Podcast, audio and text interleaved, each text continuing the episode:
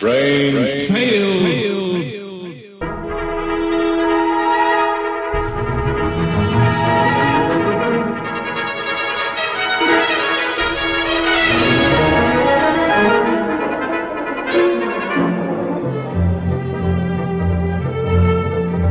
RelicRadio.com presents tales of the strange and bizarre, the weird and the wicked.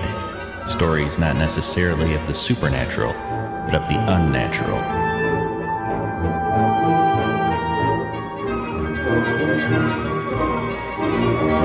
Join us now for Strange Tales, featuring radio drama at its most mysterious and unusual.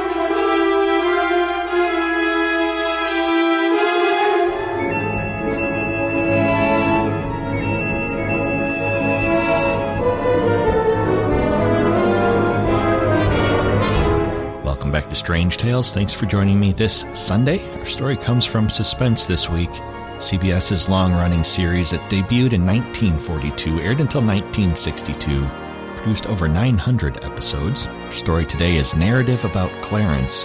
This one aired March 16th, 1944.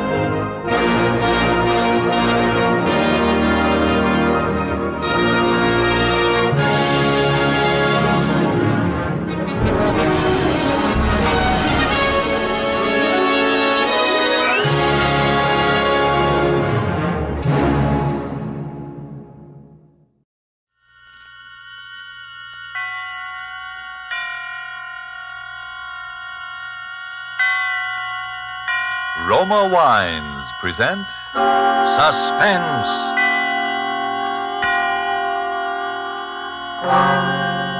Roma Wines, made in California for enjoyment throughout the world. Salud. Your health, senor. Roma Wines toast the world. The wine for your table is Roma Wine, made in California for enjoyment throughout the world. This is the man in black, here for the Roma Wine Company of Fresno, California, to introduce this weekly half hour of suspense. Tonight from Hollywood, Roma Wines bring you Mr. Laird Cregar in a suspense play dealing with a maniacal hatred and with the mental drug of hypnotics. And so, with narrative about Clarence and with the performance of Laird Cregar, supported by Hans Conried as Bill, from whom we hear the narrative, we again hope to keep you in suspense.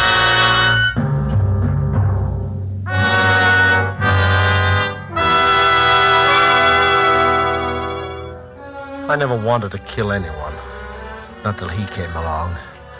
I didn't even want to kill him at first. I kept thinking there must be some other way. If anybody had told me six months ago that I was capable of murder, I would have thought he was crazy. What I'm getting at is this there are circumstances, people, that can make anybody want to commit murder. And he, he was one of those people. He brought the circumstances with him, a whole set of them. I never heard of the guy till one day last summer. We were having breakfast. My wife was looking over the morning mail. Bill, look at this. Postmark Calcutta. It Must be from Clarence. Who's Clarence? He's my brother. You never told me you had a brother. Didn't I? Well, it's not so surprising. He's only my half brother, and I haven't seen him since I was a child. He's never even written to me before. That's funny. Wonder why I decided to write now. I can't imagine. Well, what's he say? He's coming to America. What for?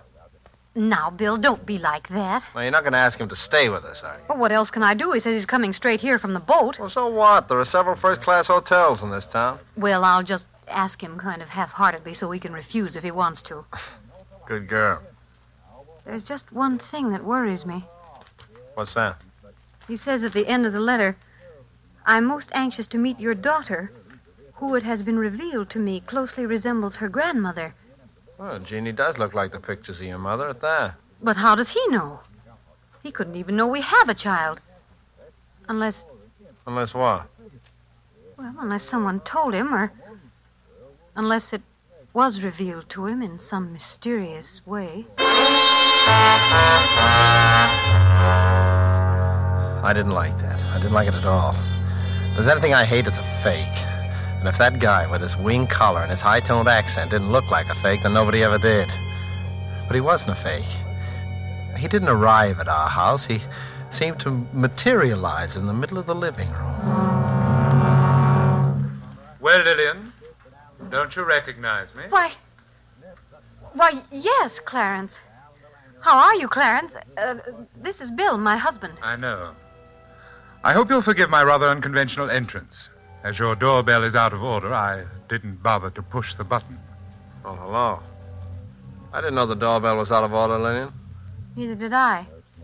Well, w- won't you sit down, Clarence? Oh, yes, thank you. Uh, have a good trip? Excellent. But let's not dwell on the past. I have plans, Lillian. First of all, I intend to settle here in this town permanently. How nice. I intend to resume my career in America where it left off 15 years ago. Oh. Your wife's look of distress, William, is owing to an unfortunate incident that occurred 15 years ago and made it uh, expedient for me to leave the country for a while. It was all a misunderstanding, Bill. I don't quite know what you're talking about. She's told you nothing about me? How strange. Well, only that you're a doctor and that. Doctor? What an inadequate word. It suggests a little man you call in when the baby gets whooping cough, doesn't it? Well, what's the matter with the little man I call in when the baby gets whooping cough? Well, he is, shall we say, limited. Yes, yes, that's the kindly word for it. The mind, William, the human mind, with all its strange powers for good and evil. That is my province. Clarence was a mental scientist. He had a small private hospital. Oh, how drab. How unendurably drab you make it sound, Lillian. I penetrated deep into the mysteries of the human mind. And then I discovered a psychic power transcending the mere gray matter of the human brain. Clarence became interested in the occult. You mean that Indian faker stuff, going into trances and stuff like that? How crudely you put it, William. I'm sorry. Go on with your story. Well- I'll go on with it for you. You started using this mysterious East hocus pocus on your mental patients, and their relatives got sore, right? Your husband, Lillian, is a man of rare perception. Yeah. And now you're back from India with a new bag of tricks, and you're going to set up shop again. Precisely, William. Uh-huh. There's only one thing wrong with your statement the tone of it. I intend to establish a small private sanitarium dedicated to the treatment of the mentally ill. And I shall continue my investigations into what your wife chooses to call the occult. Is that clear? Quite clear. Now then, Lillian, you will prepare the little room off William's study for me, the, the one with the dark green walls. Well, of, of course, you're welcome to stay with us if you want to, Clarence, but the house is rather small and. Yes, yes, yes. It's fortunate that the house is small. I'd counted on that. You seem to have counted on a great deal, Clarence. By the way, how'd you know that the room has green walls? Yes, and how did you know. My dear engaging kinsmen, all things are revealed to him who can survive the ordeal of true enlightenment. That is as much as I'm permitted to tell you at the present time. And now, will you be so good as to open the outside door? Your daughter is about to ring the doorbell, and it's out of order. Remember? But how did you. You didn't. Go and let her in, Lillian. I'm eager to meet Jeannie. Mama, guess what happened today? Sally Bates fell off the seesaw and Miss Thompson had to drive her home and then. Oh, I didn't know we had company. This is your Uncle Clarence from India, dear. Oh, Yes. She is the very image of her grandmother. was that Mother's mother? Yes, dear. Mama and Uncle Clarence had the same mother, but different fathers. Oh, then he's not really my uncle. He's only my half uncle. I think, little Jeannie, that you will find we have a great deal in common, nevertheless. You will be very close to your Uncle Clarence. Very close. What do you do those funny things with your eyes? Never mind, dear. Uncle Clarence is tired from his long journey. You come on upstairs. Mom will help you change for dinner. All right. See you later, Uncle Clarence. What's so funny, Doctor? Oh, William, I do hope that my stay here won't be complicated by your rudeness. Why did you try to frighten Jeannie just now? My dear fellow, it's the very furthest thing from my wishes to frighten your child. It is essential to my plan for her that she have confidence in me. Now, look, get this straight, Clarence. You're welcome in this house as a guest because you're my wife's brother. Your yogi ideas, or whatever they are, are welcome only so long as you keep them to yourself. I quite intend to, William. That, too, is part of my plan. What is this plan you keep talking about? For the time being, William, I will take your advice and keep that to myself.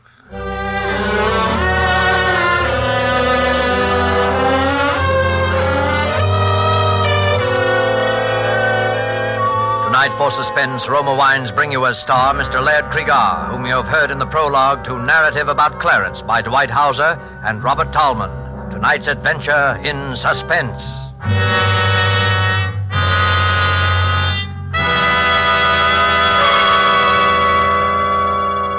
Let's leave the scene of our play for a moment and take a little journey. We'll let a bottle of Roma wine serve as Aladdin's lamp.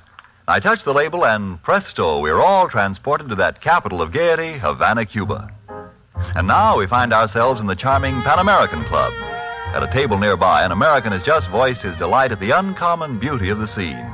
Then his Cuban companion responds, You in America also have much that is uncommon to boast of, such as this marvelous tasting wine we are enjoying this minute.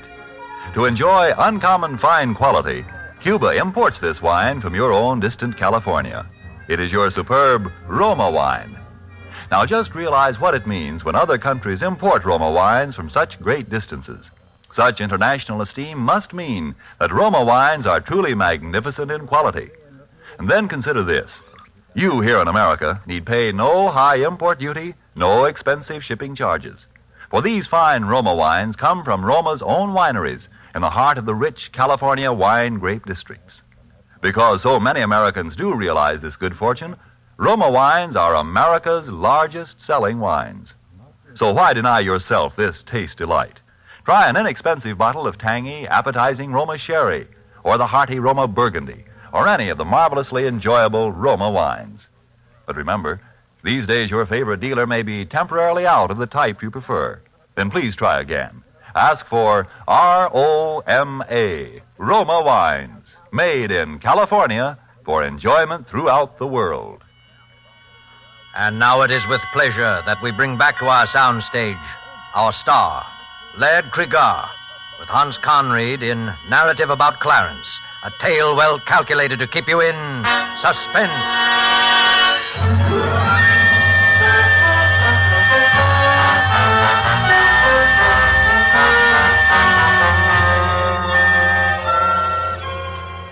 Well, you see now how I was beginning to feel about my dear half brother in law, Clarence. At first, it was nothing but just pure hatred. I didn't have any cause yet for fear. And then came that day with little Jeannie. Doesn't take much imagination to know what happened before I got home. Mama, I'm all ready for school now. Hello, Jeannie. Oh, hello, Uncle Clarence. Did you see Mama? Your mother's gone out for a while, but. Well, there's some good in everything, isn't there, Jeannie? This gives us a chance to get acquainted. Well, I'll be late for school. Oh, bother the school. I bet Sally Bates wouldn't worry about school if she had an uncle visiting her who'd come all the way from India. India. Do they really lie on beds of nails and all those things? no. Those are just the fakirs. They do those stunts for money, like your circus performers over here. Hmm, I never saw anything like that at a circus. Did you ever see anything like this, Jeannie? Just a ring, isn't it? Like a cat's eye. Oh, it makes me dizzy to look at it. If you look at it long enough, you'll see all the mysterious secrets of the East. I'm afraid to look again, Uncle Clarence. That light in it, like a cat's eye, scares me. Oh, come now. A big girl like you afraid in the broad daylight. Why do you do those funny things with your eyes? Perhaps because my eyes see so many wonderful things.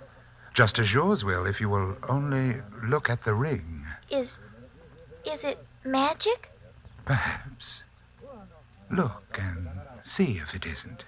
Look right in the center of the cat's eye. That's it. It. it makes me feel sleepy. That's the way it works. First, you feel terribly, terribly sleepy. And then you see the most wonderful things. First, you feel sleepy. And. and then.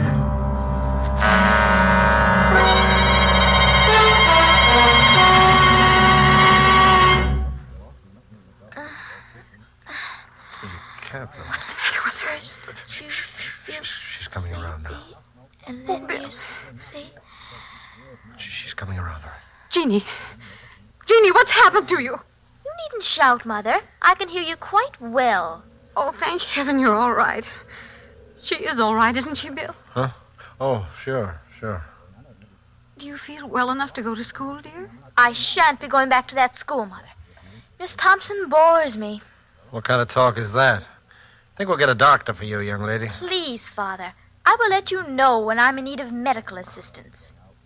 Bill, she's not all right. She's. Just come outside with me, Mother. You go to sleep again now, Jeannie. Bill, her whole personality has changed.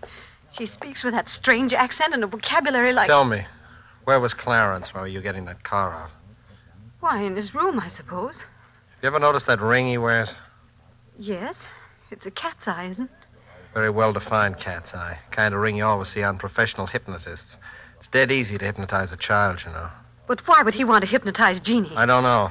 All I'm interested in is, is getting him out of this house as soon as possible. I'm going in there and give him his walking papers right now.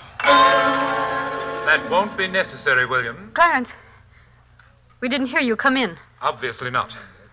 William, I believe I remarked to you on a previous occasion that I hoped my stay here would not be complicated by your rudeness. It won't be, Clarence. Your stay here is at an end. Lillian, I want to talk with you alone. You can say anything you have to say to me in front of my husband, Clarence. I dare say it is my wish, however, to speak with you alone. I've had enough. I'm sorry, Lillian. I don't care whether he's your brother or not. I'm telling him to get out of here and get out now.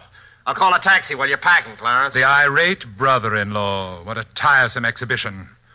I'm surprised at a woman of your intelligence becoming involved with such a boor, Lillian. All right, you asked. No, don't, don't do it, Bill. Clarence just doesn't understand. He's, he's been away for so long. I'm sick of hearing your excuses for him. The time's come for a showdown. No, William. The time has not come for a showdown. Not for a while yet. I will let you know when that time comes. You'll let me know. Bill, please.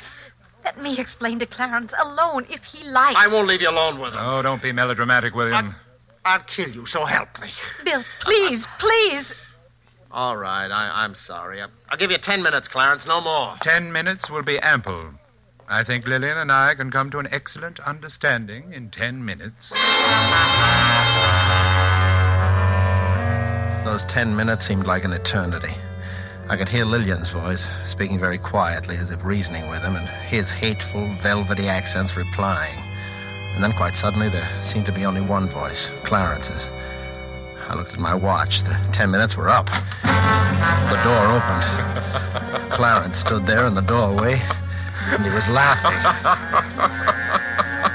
What have you done to her? What have you done? Lillian was lying on the sofa, unconscious. Her eyes were rolled back hideously so that only the whites of them showed. She's not dead, William. Only thinking over our conversation. Bring her out of it, do you hear me? Bring her out of it, or I'll. What will you do, William? I'll kill you! You're not hurting me, William. You're hurting her. Oh. What? Look at her. See how she writhes in agony. See how she clutches her throat. You win, Clarence. Of course. How could you hope, with your poor, undeveloped Occidental mind, to match wits against me, who have penetrated the deepest mysteries of the occult? Mysteries of the occult. You're nothing but a cheap hypnotist. Any vaudeville mind reader could do the things you do if he was sufficiently lacking in human decency. Be careful, William. I shouldn't like to have to punish you for your rudeness. What do you want of us? I'll give you anything I own if you'll just take it and go away. It's not so easy as all that, William. Because, you see, I want the lives of your wife and child.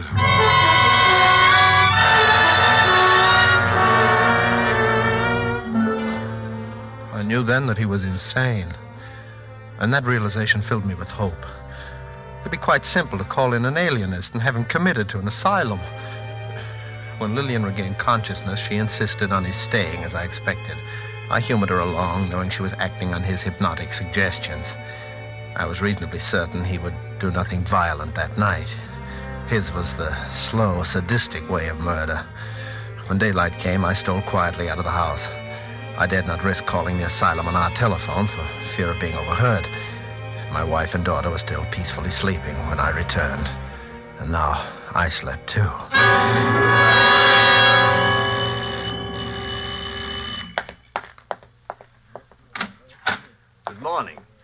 I'm uh, Dr. Miller of the State Institute. Yeah, yes, I, I know. Come in, please, Doctor. Are you the person who put in the call about... yeah, uh, yes, it would be better not to speak too loudly, Dr. Miller. We might be overheard, and that might cause difficulties. Oh, yes, yes, I see. Well, uh, tell me about the uh, patient. I told him the whole story, word for word, as it had happened. I should have known better. When I'd finished, there was disbelief written all over his face. Mr. Gilchrist, I don't for a moment doubt that you have an unwelcome relative on your hands who is uh, probably emotionally highly unstable as well. But Well, you- uh, isn't it possible that you're exaggerating certain aspects of the matter? I mean, you, Dr. uh, Miller, I ask you to examine the man and draw your own conclusions as to his sanity. I'll be glad to. Where is he now? I think William has probably been talking to you about me, Doctor. Oh, uh, sit down, won't you? Thank you. Really, I must apologize for your being inconvenienced this way, Doctor. I try to keep an eye on William, but one must sleep, you know, and, well, occasionally he eludes me and gets out of the house. I suppose he's told you that I'm a hypnotist and that I wish to murder his wife and child. Why do you think he told me that? Well, it's always the same story. Well, why should I believe your story rather than Mr. Gilchrist? Oh, mine is a little easier to believe, I should think. But if you wish further proof. Oh, Lillian! Yes, Clarence? Come down here, will you? William's got out again and told that story. I'll be right down. And bring Jeannie with you. You dare bring my daughter into this? Uh, his daughter doesn't know. You'll be tactful, won't you, Doctor? Yes, of course. Bill, what is the meaning of this? Lillian. Haven't we warned you time and again what might happen if you go out like that? Lillian, you don't know what you're saying. This man is your husband, madam? Yes. He's been under the care of a psychiatrist for several years now. What? He seemed to be getting better. I'm sure he's getting better.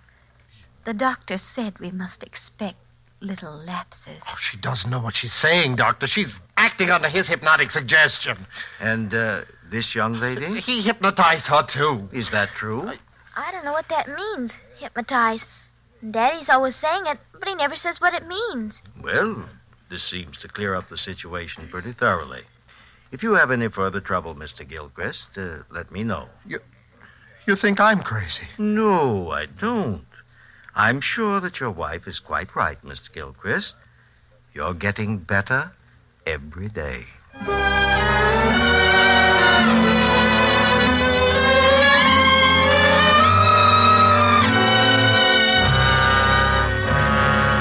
He was insane, and diabolically insane. I had to face the unalterable fact. There was only one way to cope with him, and that was to kill him. But I had to do it while my wife and daughter were out of the house. I couldn't risk facing with a gun. I didn't trust myself not to fall under his hypnotic spell. The way I decided on was, well, it was the best way I could think of. I, when I'd finished my preparations, I waited for Clarence. Ah, good evening, William. Clarence, for the last Oh, time. I- William, William, I'm very tired, and I have a very busy day ahead of me tomorrow. I have no wish to repeat that very tiresome conversation with which you invariably begin, Clarence, for the last time. This is the last time, Clarence. Tonight, nothing will stop me.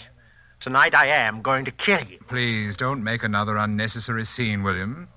You know that trying to hurt me only hurts your wife. Oh, she's no longer hypnotized, Clarence. You stayed away too long. She and Jeannie are safely out of your reach now. What makes you so sure of that? Are you sure of anything anymore? Dr. Miller thought you were insane. Are you quite sure you're not? Huh. I'm crazy enough to know that I've got to kill you. Well, do it quietly, William. I'm going straight to bed and to sleep, and I don't want to be disturbed. Good night. Uh, uh, just a minute, Clarence. yes? Maybe you'll win again. I don't know, but just in case you don't, Yes. tell me. Why do you say you want to kill my wife and child? Because my mother meant more to me than anything in the world. She died in giving birth to this silly, shallow person you call your wife. I have hated her since the day she was born.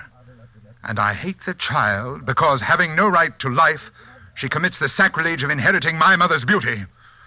They must both be destroyed the murderer and the impostor. You are mad. Madder than I ever dreamed you were. Am I? Did I really say what you think you just heard me say? Or is it only part of your insanity? Think it over, William. Good night. I had everything ready the heavy boards to nail across the door, the cotton waste, and a gallon of benzine. The shutters over the window of his room I'd already nailed shut and barred. As I nailed the boards across the door, I felt as if I were driving nails into his cot.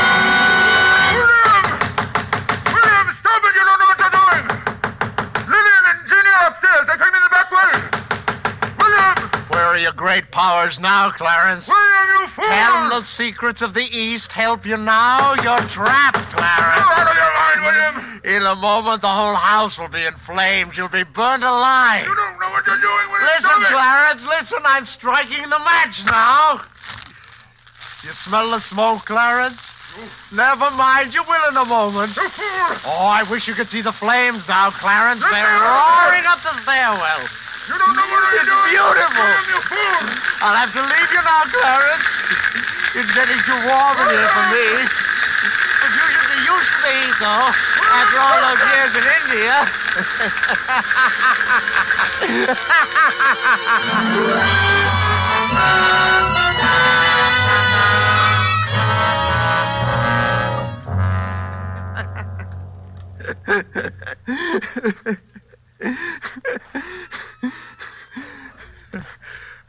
And I laughed. I laughed. I,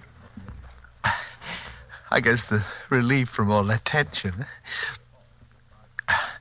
Well, that's the story, Doctor. Then then I must have fainted or something from the smoke. I don't remember anything after that till till I woke up in this place. And uh, what about your wife and daughter? Oh, that's just it. I, I haven't seen them since that afternoon, and that's why I've got to get out of here. I've got to find them. Can't you understand yes, that? yes, yes. I can understand that very well. Oh, will you talk to someone, the head of this place, and tell him that and let me out? I shouldn't be locked up here in an institution. Yes, yes. I'll uh, talk to him, Bill. That's a promise. I'll do it right now. Goodbye. Goodbye, Doctor. Uh, pardon me. The head's office, uh, Doctor. Dr. Crossman, you'll Yeah. find him right through there. Thank you. Oh, uh, pardon me, uh, Dr. Crossman? Yes? Oh, oh, how do you do, sir? Have you found my little sanitarium interesting? Yes, indeed. By the way, most unusual case. Uh, I've just been talking Yes, I know. Uh, to, to poor William. Bill, that is, number 27. to. Yes, but. uh, I'm how- sorry that you had to be inconvenienced that way, sir. We do our best to keep the garrulous patients well out of a visiting doctor's way, but accidents will happen. Oh, I'm glad I ran into him, Dr. Crossman. His story interests me very much. Uh, he doesn't strike me as a homicidal lunatic. No, he's not. This idea of his that he committed a murder is simply a fantasy.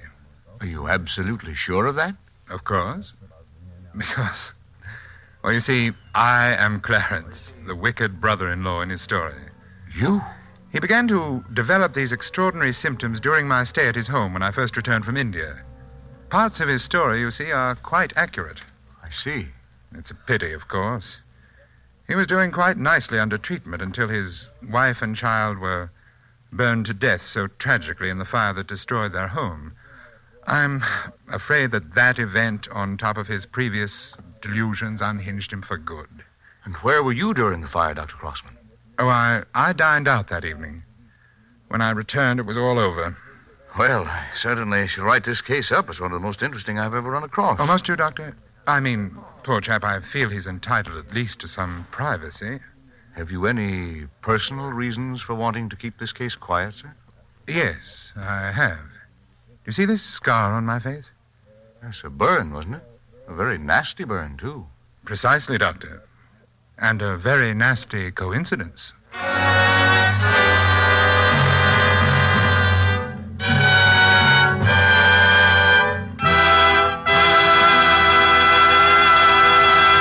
And so closes narrative about Clarence, starring Laird Cregar with Hans Conried. Tonight's tale of suspense.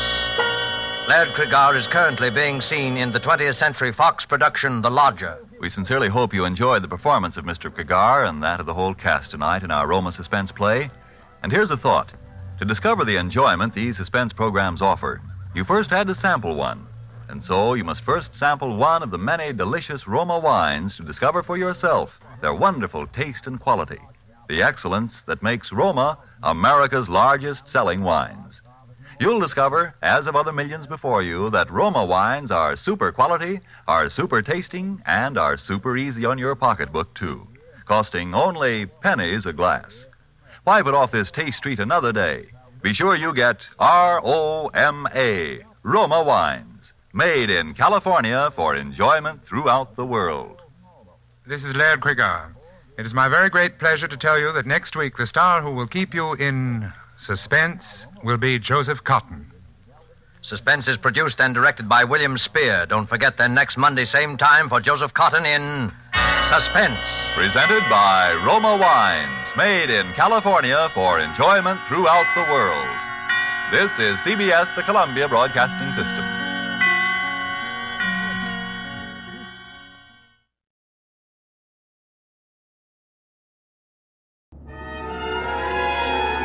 That's our strange tale for this week. Hope you enjoyed it. You can, of course, find a lot more from Suspense at the website relicradio.com.